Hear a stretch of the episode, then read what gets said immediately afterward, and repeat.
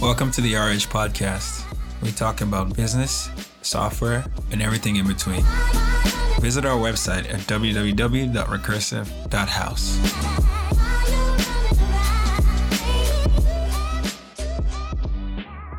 Hi, how are you doing? Doing well. Good to see you. This is Zachary Green, and he's among many things. He's a writer of a book. He's a former firefighter, a former veteran for the Marines, and also a serial entrepreneur. So, welcome to the program. Great. Thank you for having me on today. I'm really looking forward to our conversation. All right. So, if you don't mind, could you please uh, introduce yourself to the listeners and just uh, talk about your history? Sure. Uh, my name is Zachary Green. I've lived most of my life in Cincinnati, just recently moved down to Hilton Head Island, South Carolina. I joined the Marine Corps right out of high school while I was in college. And uh, after the Marine Corps, became a firefighter. And during my firefighting experience, I got lost in a fire and I invented a product that would help firefighters see each other in the dark and ended up growing that into about a $30 million business over about a 10 year period. Wow. Amazing. So I'm really interested in sort of how this this all happened. It's a great summary. Could you talk a little bit about how you ended up in the Marine Corps? So what sort of led you towards that? Yeah, I was a real anomaly. My mother's a professional ballerina. She was the principal ballet dancer at the Cincinnati Ballet Company. My father is a principal bassist with the Cincinnati Symphony. My brother is a very talented musician. And then here I am, the guy that joins the Marine Corps my friends would be outside kicking a soccer ball and riding bikes, and I'd be running around the woods, crawling around playing G.I. Joe. So I don't know what attracted me to that, other than that was something that I've always wanted to do. I was G.I. Joe every year for Halloween. And literally the day I turned 18, I, I signed up for the Marine Corps. So there are a lot of other options. Why the Marine Corps? Were you always interested in the Marine Corps? Or was there other things that had your interest, but this ended up being the choice? No, the Marines do a great job of marketing, especially to arrogant uh, 17 and 18 year old boys. And for me, the fact they talked about it being the toughest, about it being the best, they obviously have the best looking uniform, which doesn't hurt either. So those were all areas that played into it. But I think one of the ways that really iced it was when I was ready to really get serious and talk to the recruiter, I decided the recruiting stations have the Army, Air Force, Navy, Marine Corps all next to each other. So I started shopping it out. I went to the Army and they told me about all the money I would make and all the technical skills I'd have. I went to the Navy and they talked about sailing the seven seas and all the great opportunities I would have traveling on naval ship. I went to the Air Force and they talked about how it was very civilian oriented and how they made things easy. And when I walked in the Marine Corps, I said, What do you guys have to offer? And I'll never forget uh, big barrel chested uh, Marine named uh, Staff Sergeant Beatrice Houston. He leans his hands back, he leans back, and he's like, Son, we've been the finest fighting force for 250 years. We'll continue to be that way with or without you. The question is, what can you offer the Marine Corps?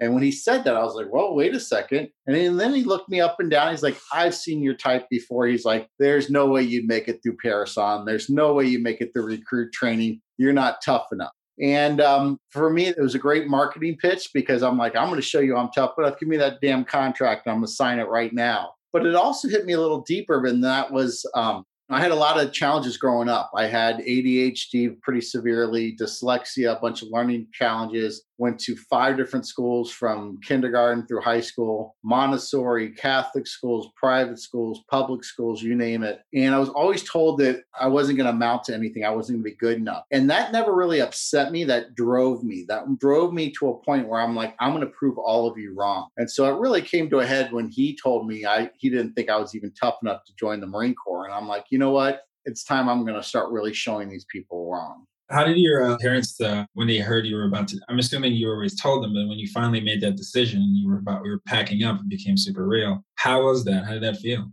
They weren't happy at all. My mom was just beside herself, figured I was going to get killed at a very early age. My dad, just very anti gun. You know, his political views are certainly not the same as mine when it comes to the military and serving your country. So it was not a pleasant decision, but I'll never forget when I graduated from recruit training down at Parris Island, and our family was out walking around Hilton Head, which is right next to Parris Island. And people were coming up and offering us free ice cream and shaking our hands and congratulating me like it was almost like a parade. And my dad, who used to be in the performing space and performing arts, used to the standing ovations. And he's like, You just walk down the street and people want to shake your hand just because of that uniform. I could tell I really had his pride at that point in time. It really felt good.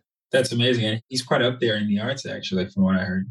Yeah, he's very well known. He's written several bestseller books. He travels all over the world lecturing on his technique of music and being a soloist. And for him, it's about the performance. And so the fact of me putting on that uniform, walking around, getting the feedback I got from the people, that was in his way a performance, I guess. No, very interesting overlap. It seems to be quite common where it's really about um, relatability for most people, you know? And um, does music play any part of your life now? I mean, I love music. I love classical music. I love opera music. It's not my favorite, but I enjoy it. I really love live music. I love classic rock. I love all kinds of genres of music, from rap to country to electric music. My son is really into it also. We really bond a lot going to concerts. Before COVID, we'd go to close to a dozen concerts a year. So we really like that experience. Yeah, and it's a great way to bond you with your kids just to listen to the music that they listen to. That's for sure. So you got into the, uh, you were suckered in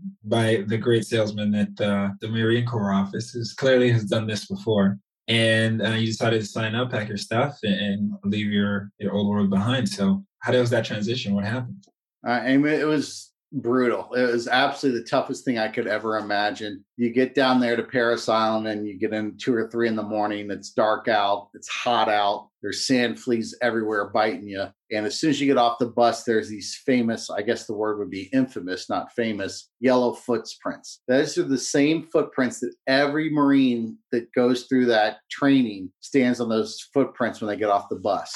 And it was just nothing but nonstop hell little sleep. You're sleeping four to six hours a day, running probably eight miles a day, exercising two, three times a day. But the physical part was tough. I enjoyed the physical part. It was the mental stuff that really started to drag me down as they really tried to break you down to get rid of those old and bad habits as a civilian and then have you retransform into a Marine. And you talk a little bit about that nexus point in your book, but could you expand upon it a little bit here? Yeah. So, my concept of the book is not a new idea. I mean, this idea goes back to the Odyssey and Homer and um, all the way back to ancient cultures and different communities. And that is this resistance, this challenge that helps you grow. When you lift weights, you lift heavy weights because they're harder and that's going to make you stronger. In the Marine Corps, going through that training is incredibly difficult because that has to prepare you for your crucible. Now, in the Marine Corps, they actually have an event at the very end of your 14 to 16 weeks of boot camp called the Crucible. And in the Crucible, you literally walk close to, or you hump 40 miles with like 80 pounds of gear. You get about five or six hours of sleep over a 48 hour time period. You get two meals, and that's it. And it is brutal, but that is that final point to get you to that next level my crucible occurred about two or three weeks into boot camp when I turned left when everybody else turned right. The drill instructor pulls me aside for what's called IPT, which stands for Incentive Physical Training, which is basically push ups, burpees, sit ups until you almost throw up. And I remember him leaning over me as I he was punishing me, and he said, "Your mommy and daddy aren't here to help you anymore." And I was very close to my parents. I still am very close with my parents. The fact that a not only was I not as good as I thought I was, but here he's verifying it and telling me in his way that your parents have always helped you out, and they did growing up, but they're not here anymore. This is the Marine Corps. We're all equal. Doesn't matter if you're black or white, grew up in the coal mines, or you grew up in the cornfields, or if you grew up in the projects. We're all exactly the same. And I didn't have that extra umph to get me over there. And as a result, I was not as good. And I remember falling into the prenatal position, crying uncontrollably, dropped my rifle. And that was my crucible. Now, in the crucible, there's two things that happen. Number one, you have an abyss. The abyss stands for failure, it stands for darkness, it stands for death. And if you spend too much time focused on that abyss, eventually that abyss will consume you. The great philosopher Nietzsche once said, if you stare long enough into the abyss, eventually the abyss will stare back.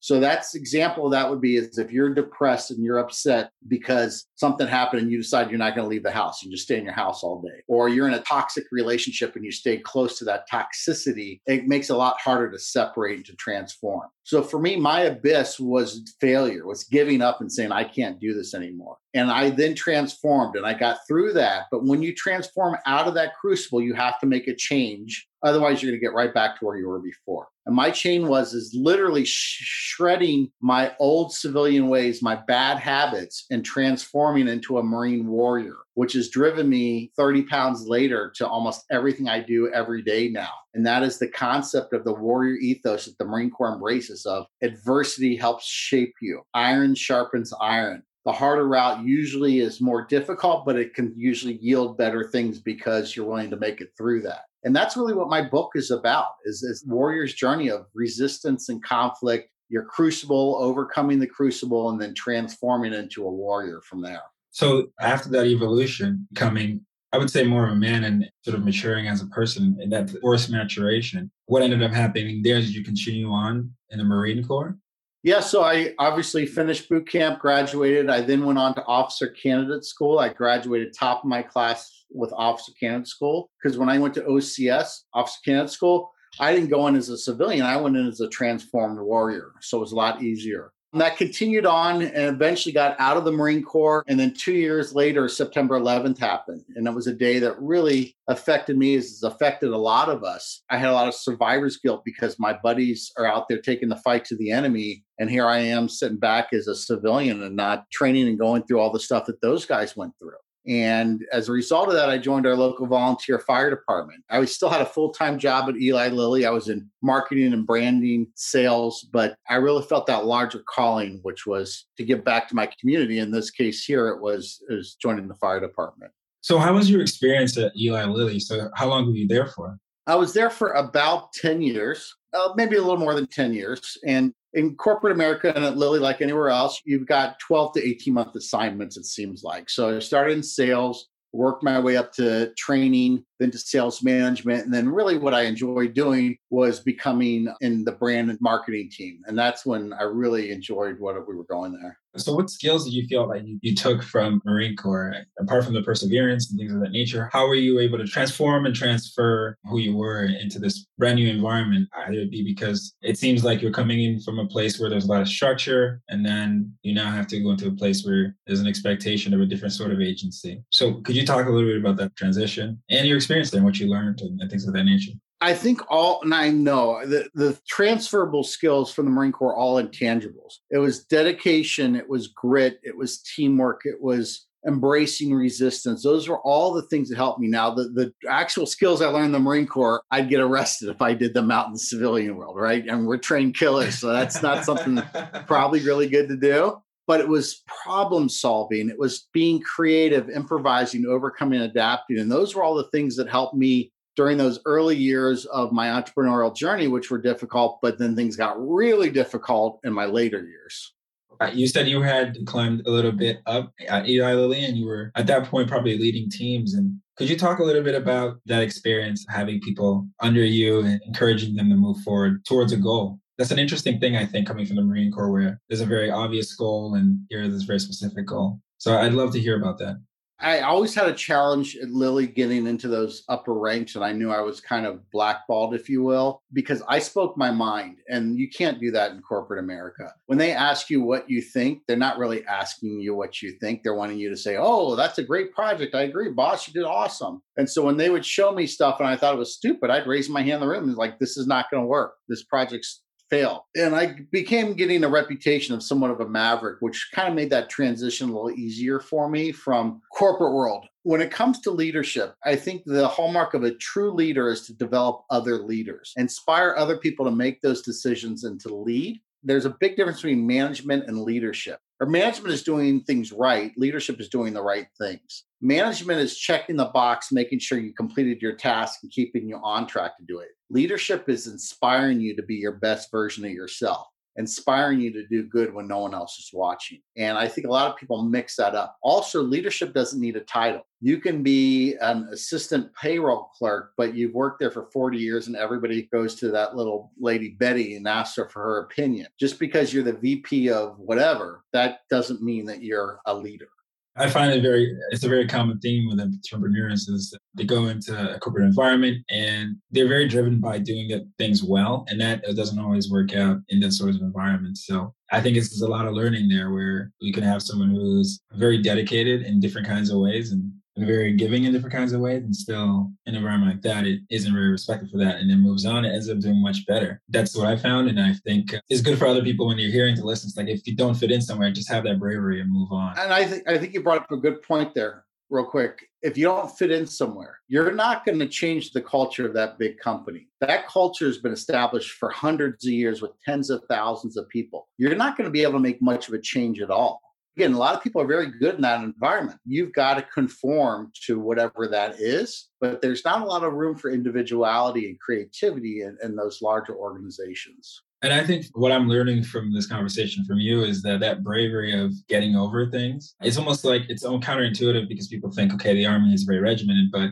that discipline is actually to create that agency. And that agency actually allowed you to have the bravery to say, hey, look, I'm going to move on from this. And a lot of people are stuck in places they're not happy with. And it's a decision away. Just like getting outside of that crucible is just a decision away. It's embracing adversity, embracing challenge, wanting that adventure. Those are all the skills of the military, but those also are all the skills of entrepreneurship too.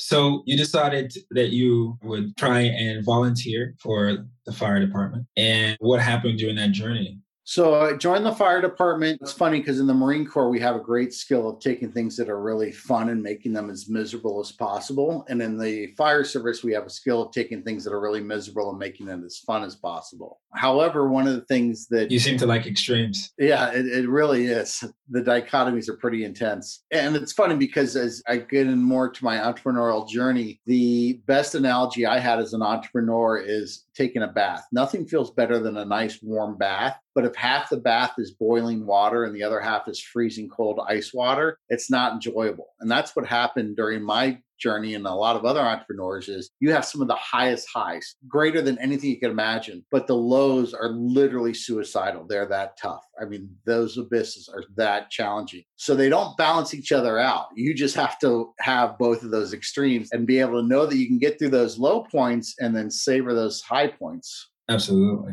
You talked a little bit before to me about uh, the material that you came up with while you were in the fire service.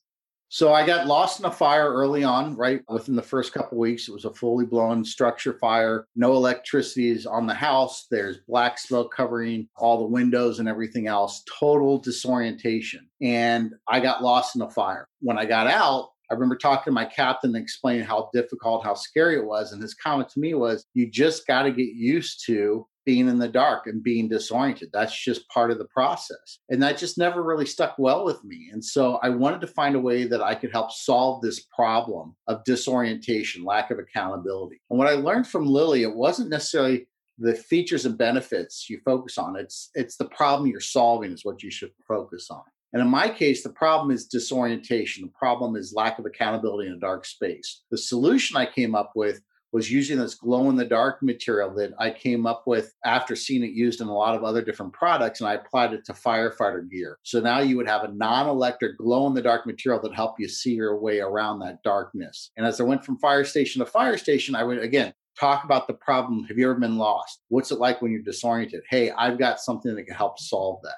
What was the process of creating that product like? I mean, you understood that you knew what the kind of design you wanted, but then just getting the material. And it's also a different time. Now you can sort of make a call to certain companies that almost specialize in creating products for you. But that process of just the grind of, okay, this is the material I need, these people I need to call, some manufacturers, that's a much more expensive experience at that time than it would be now. I think it breaks down real simple. Find really, really smart people to surround yourself with and get the hell out of their way. I know nothing about physics and chemistry, but I know people that do. And so what I was able to do is I didn't invent glow in the dark. That's been out there for a long time. But I did find this couple products. One was used on the back of the helmets in the Marine Corps on their combat helmets. And then the other time this product was used was in the stairwells of the World Trade Tower. And uh, actually was on the steps and on the handrails to help people see their way out in the darkness. So I found out how they made that and what crystals they used to make it glow. Then I found a couple producers, some of them local in Cincinnati that specialized in epoxies. I found another person that specialized in silicone gaskets that uh, can make high temperature silicone gaskets. And, and then we just kept working. You know, they call it WD 40 because they failed 39 times before they found the WD 40 mixture. For me, we failed quite a few times, but then we eventually got it right. How long was that process of product ideation to completion? I would say it's been years because we're constantly coming out with that. It's like the iPhone. How long did it take to develop the iPhone? Well, it's still being developed, right? So for us, it was first material we used was a different technique that wasn't as strong. The next material we used was injection molding. Then we changed the injection molding design, which is expensive because the molds themselves cost tens of thousands of dollars. And uh, you want to be able to use that mold as many times as you can, but we changed it. So, you know, that's all part of the innovation journey and the innovation process. So you made the material and then you decided that, hey, you wanted to make sure people use this. So how do you go about that? So I had a lot of firefighters that would see me wearing the product and ask me where I got it from. And I'd say, look, I made it. Then I used a lot of social media. Oh, so you used it yourself for a while, actually. Oh, yeah, yeah. I was the only one that used it. And I'd go into a fire, people would see this green glow coming down the hallway and they'd say, where the hell did you get that from? And I'm like, well, I made it. They're like, make me so I sell 20 bucks here or there. Then I use a lot of social media. The great thing about social media is you can get a really large reach without spending any money. This was back in the time when Facebook wasn't really charging for ads and stuff. You could just do it yourself with viral posts. And I would go out there and say, hey, any fire department that wants me to come out, I'll buy you guys a pizza dinner and bring out some of the gear let me know. And someone from Arizona would pop up, get on a plane, fly out to Arizona, talk to him. I'd say, well, tell me about the neighboring department. And then I'd drive to that one. They'd tell me about the neighboring. And I spent 10 days going from Arizona to Vegas to San Diego, just dropping off materials. But over the next couple weeks and months, I'd see all these sales happening because somebody would see it. But it really finally came to a head when I went to a trade show where there was 30 to 40,000 firefighters there. And we had a really obscure tent, very amateur looking. Was this a, a trade show specifically for firefighting materials? The largest firefighter trade show in the country, yeah, called FDIC in Indianapolis. And we did close to $100,000 of sales within three days. The problem was is I had no money to buy the raw material. I had no way to produce the product. I had no way to fill the orders. And everyone's like, Zach, you got to stop taking these orders. And I'm like, no, I'm a Marine. Mission accomplishment. We will figure this out. We will improvise, overcome, adapt, do whatever we have to do to fill these orders. And we did. It wasn't pretty, but we got through it. All right. So you fill the orders now. Uh, what year was this, by the way? So this was between 2010, 2011, probably. And at this time, you went to the trade show and you had the orders, and the orders had been completed. Yeah, so I uh, had to raise money to buy all that pigment and to pay for all that manufacturing because you got to pay up front. And so I end up refinancing my home. I maxed out my credit cards. I borrowed against my 401k, whatever I could do to get the cash. So there's this concept of cash conversion cycle, which is how long it takes from the time you spend your money to the time you get your profit. And it could be months because you got to buy the material, wait for it to get there, then you got to send it to a manufacturer, get on their schedule. You're not their only customer. They've got other customers that are out there. Sometimes they prioritize those bigger customers over you and you get bumped down the, the list. Then you got to sell it and then you got to get paid. That's the big thing. Some of these larger companies will purposely pay you slow so they can hold on to their money. And guess what? You don't have the resources to sue them or to go after them. Or sometimes they're just so big that they just get it gets lost. And that was a constant struggle for the first couple of years is I would make all this money, but as soon as I invested back in the company, it would take months to get that money back. And how do I operate from month to month when I just wrapped up a big deal? And that's why you can actually go out of business from taking a really large deal if you're not ready for it. So you manage this, I guess, go through that hump and uh, keep going. And then, then what happened? So the first thing you got to do is have a good team. And I did not have a good team. I had a team with a lot of heart, a lot of passion, but just not a lot of skill because I didn't have the money to buy those good people not buy them, but pay for them. The second thing is I ran out of money. And so I ended up doing something similar to Shark Tank and I raised some venture capital financing. And with that money that I raised, I was able to really help shorten the cash conversion cycle down because I was able to buy more material and get more in inventory and get larger manufacturers. But there were still a lot of ups and downs there too. And my next crucible happened about six years into the business we were making really good revenue, but we still weren't making continual profit. And my crucible happened when I was on vacation, and my CFO called me up and said, Look, we're, we're out of money. We've got two or three big customers that aren't paying us. We've had to have all these additional expenses we weren't expecting. And you got to prepare yourself for liquidation. And that was a very difficult discussion. And as a result, I thought I had a heart attack. I could feel my chest getting tight. I could feel things shooting down my arms. Realized it wasn't a heart attack, it was a panic attack. But my abyss at that point in time was just to say, I can't do this anymore. I quit. My abyss could have been killing myself. My abyss could have been just running away and doing whatever. But what I did is I recognized the abyss was there. And that abyss for me was bankruptcy. That abyss for me was failure. That abyss for me was probably going to lose my house because the house was used as collateral on some of our loans. But the alternative was to get through that crucible, which I did. So the first thing I did is I stepped down as CEO from the company I started. Very difficult situation, but I recognized for us to really get to that next level, I needed more help. The second one is is got rid of a lot of some of the executives and some of the vendors and the people we were working with because they just weren't helping. And when people find themselves in their abyss and they find themselves in that crucible, and this is really what the basis of the book is. All that training, all that resistance that happened before that is preparing you for your crucible. That crucible is the crisis of your life, the crisis of your existence. And you have to battle that. You have to recognize that the abyss is there and not go into it. And then when you transform out of that abyss and get to that warrior level, you have to make a change because you're going to get right back to where you were before. Get rid of those toxic relationships, that bad work environment, that bad whatever you're into. And for me, it worked because within a couple years, we had started highly profitable and ended up grossing close to $30 million. But I needed that abyss and those challenges to, to be able to make those changes.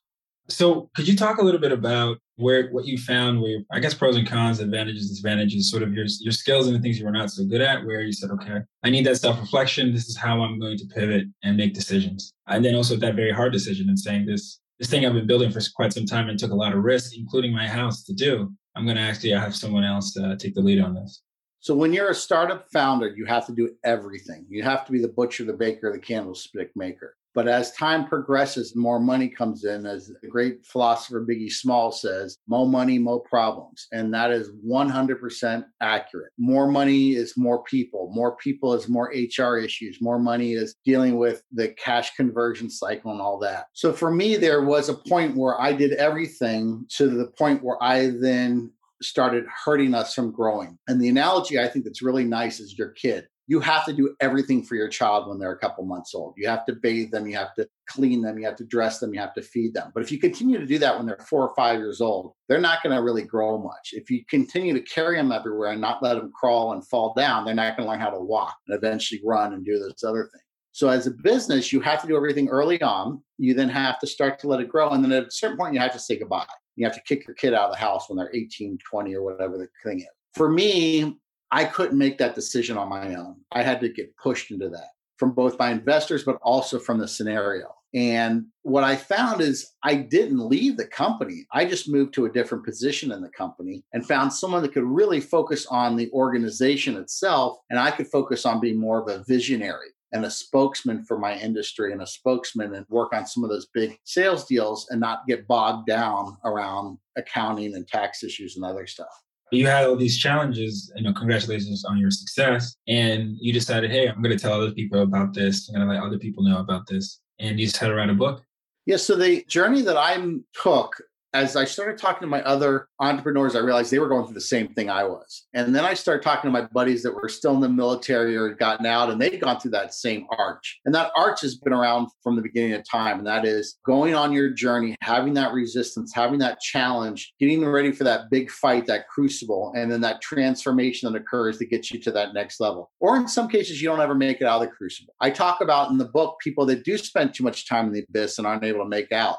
I used two examples. One was Elon Musk and one was Kate Spade. Elon Musk has battled depression, has battled losing multiple business, going bankrupt multiple times, but he didn't spend too much time in that abyss. He was able to focus on the next thing. Kate Spade was battling a lot of depression, a lot of mental illness, and wasn't able to get outside of that abyss and eventually took her own life. Because everything that happens in that crucible is going to get exemplified. It's going to get really pushed. And some people will never have that crucible, and that's okay. They're not warriors. But not the world doesn't need all the warriors. We don't need entrepreneurs all over. We need all different types of people in society. If you don't like adventure and you don't like risk and you want that safety of the floor of not making less than X amount of money, but you're also okay with that ceiling that's going to say you're never going to make 500 or $700,000 a year. Because as an entrepreneur, you have to get rid of that. If you want to get rid of that ceiling and make unlimited money, you have to get rid of that floor also and be willing to lose it all and to not make money. Would you say that this uh, warrior mindset is one way to overcome adversity, personal adversity? But isn't it really about fighting yourself? Is it like what's the fundamental idea behind it? Like how being able to overcome. You talk about the moment and you talk about how it's important to reach that moment and be aware that moment exists. But then how are you saying we're overcoming that moment? Is that what a warrior makes me think of is fighting. But is that really what you're saying? It's not necessarily fighting the word in the thought process of us duking it out in the parking lot. It's fighting and finding those areas that you're not good at, finding those areas that scare you and leaning into them and getting better. Again, iron sharpens iron. Courage does not mean you're not scared. Someone says, Well, aren't you scared when you go into a burning building? Absolutely every time I'm scared. And the people that aren't scared that go into a burning building, there there's a name for them. They're called stupid oh. because you have to respect that it's that dangerous and that life threatening. Otherwise, you're just not really playing with a full deck of cards. So to your point is that warrior mindset is taking adversity, taking those areas that you're not good at and doing things with them to help you get better and get you prepared. In addition to that, there's a whole biological component that comes into play here too. And I talk about that in the book Warrior Entrepreneur. The parasympathetic and sympathetic systems, what happens when you go through emergency. If you ever talk to someone that's been in a car accident, they'll tell you that everything slows down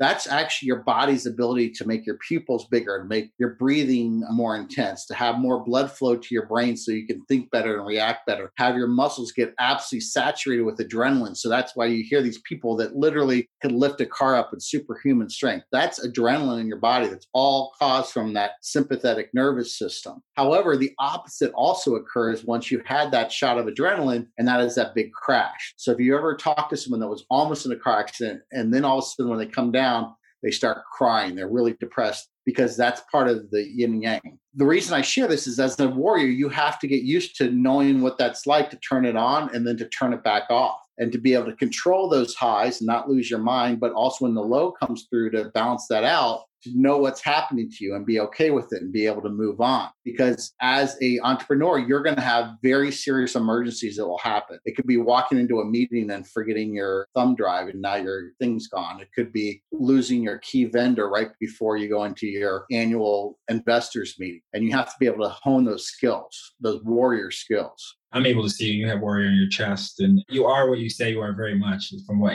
people can't see you, that's very true.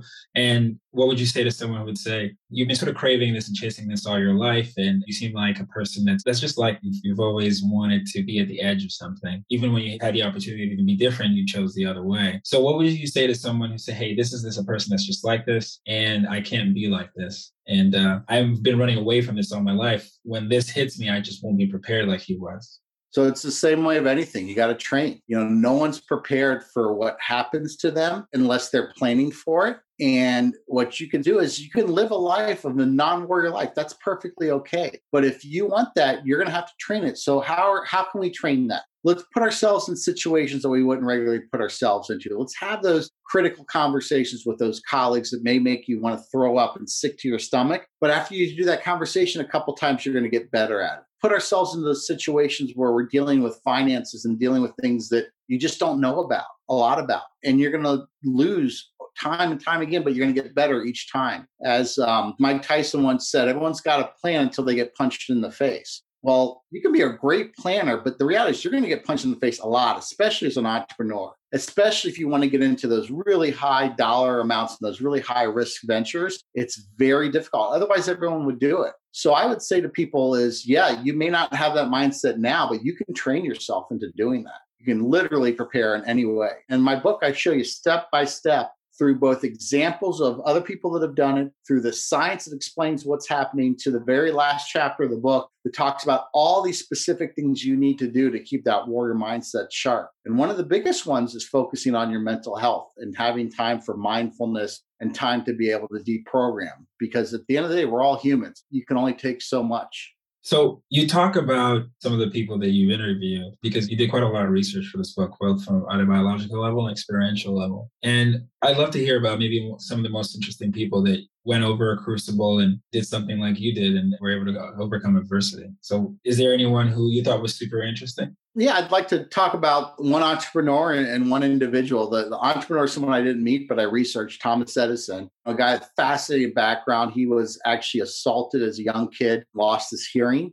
So this is a guy that's had to go around without hearing. He failed hundreds of times in multiple different projects. And when a interviewer asked him, "What's it like when you fail that much?" he says, "No, I don't look at it as someone that failed 100 times. I just found 100 ways of it not working." The 101st one was the light bulb, and started General Electric, one of our largest companies in our country. So that one of just constantly failing and failing forward because if you don't fail, there's no way you're going to be able to proceed and move forward. Great quote by Teddy Roosevelt said that when you're faced with a monumental decision, the best thing to do is the right thing. The next best thing to do is the wrong thing, but the worst thing is to do is nothing. And so that's a real concept. In the Marine Corps, we were always told that you're going to get in a lot more trouble if you do nothing than if you do the wrong thing. Because at least if you did the wrong thing, you had great initiative, you just had poor judgment. So the story of a warrior that I got a chance to meet was Maria Daume, D A U M E. Maria was born in a Siberian Russian prison. Her mother was a Russian criminal, was in one of the crazy gulags over in, in Siberia. And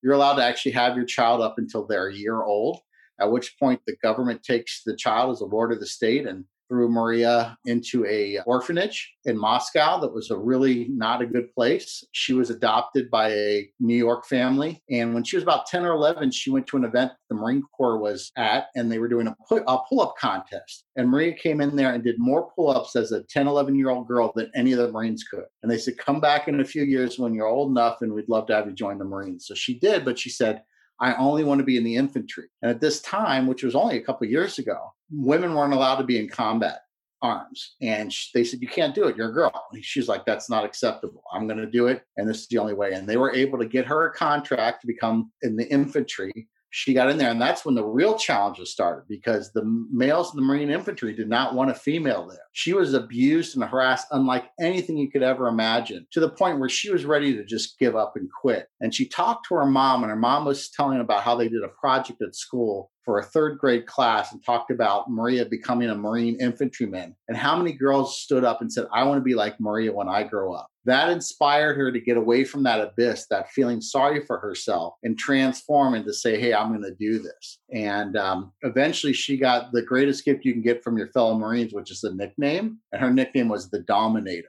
and uh, for her that was like the ultimate so to show that she had gone through what she did growing up in a moscow orphanage being born into a prison having the challenges of being adopted she would never have been prepared for those battles that happened to her when she got into the infantry well zachary green thank you so much for coming on i think your book is definitely worth a read and where can they find you Certainly. So it's available anywhere books are sold Amazon, uh, Barnes and Nobles, Kobo, you name it. If you do go on to warriorentrepreneurbook.com, we are offering a discount for your listeners, 50% off. So the discount code is podcast 2021 2021. In addition to that, if you want to fill out your form with your information, we are starting a 90 day warrior training program that will be a weekly one on one session with me where we talk about your goals. It's going to be more oriented towards startup and entrepreneurs that want to go through the warrior process, not have to make all the mistakes that I made. And over a 90 day process, it'll have you prepared and ready either to start your business or to grow your business using those warrior attributes. Zachary Green, thank you so much for being on the program. And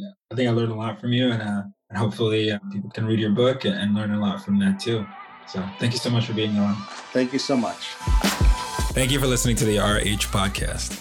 Visit us at www.recursive.house. We're a consulting company that help businesses build web and mobile applications.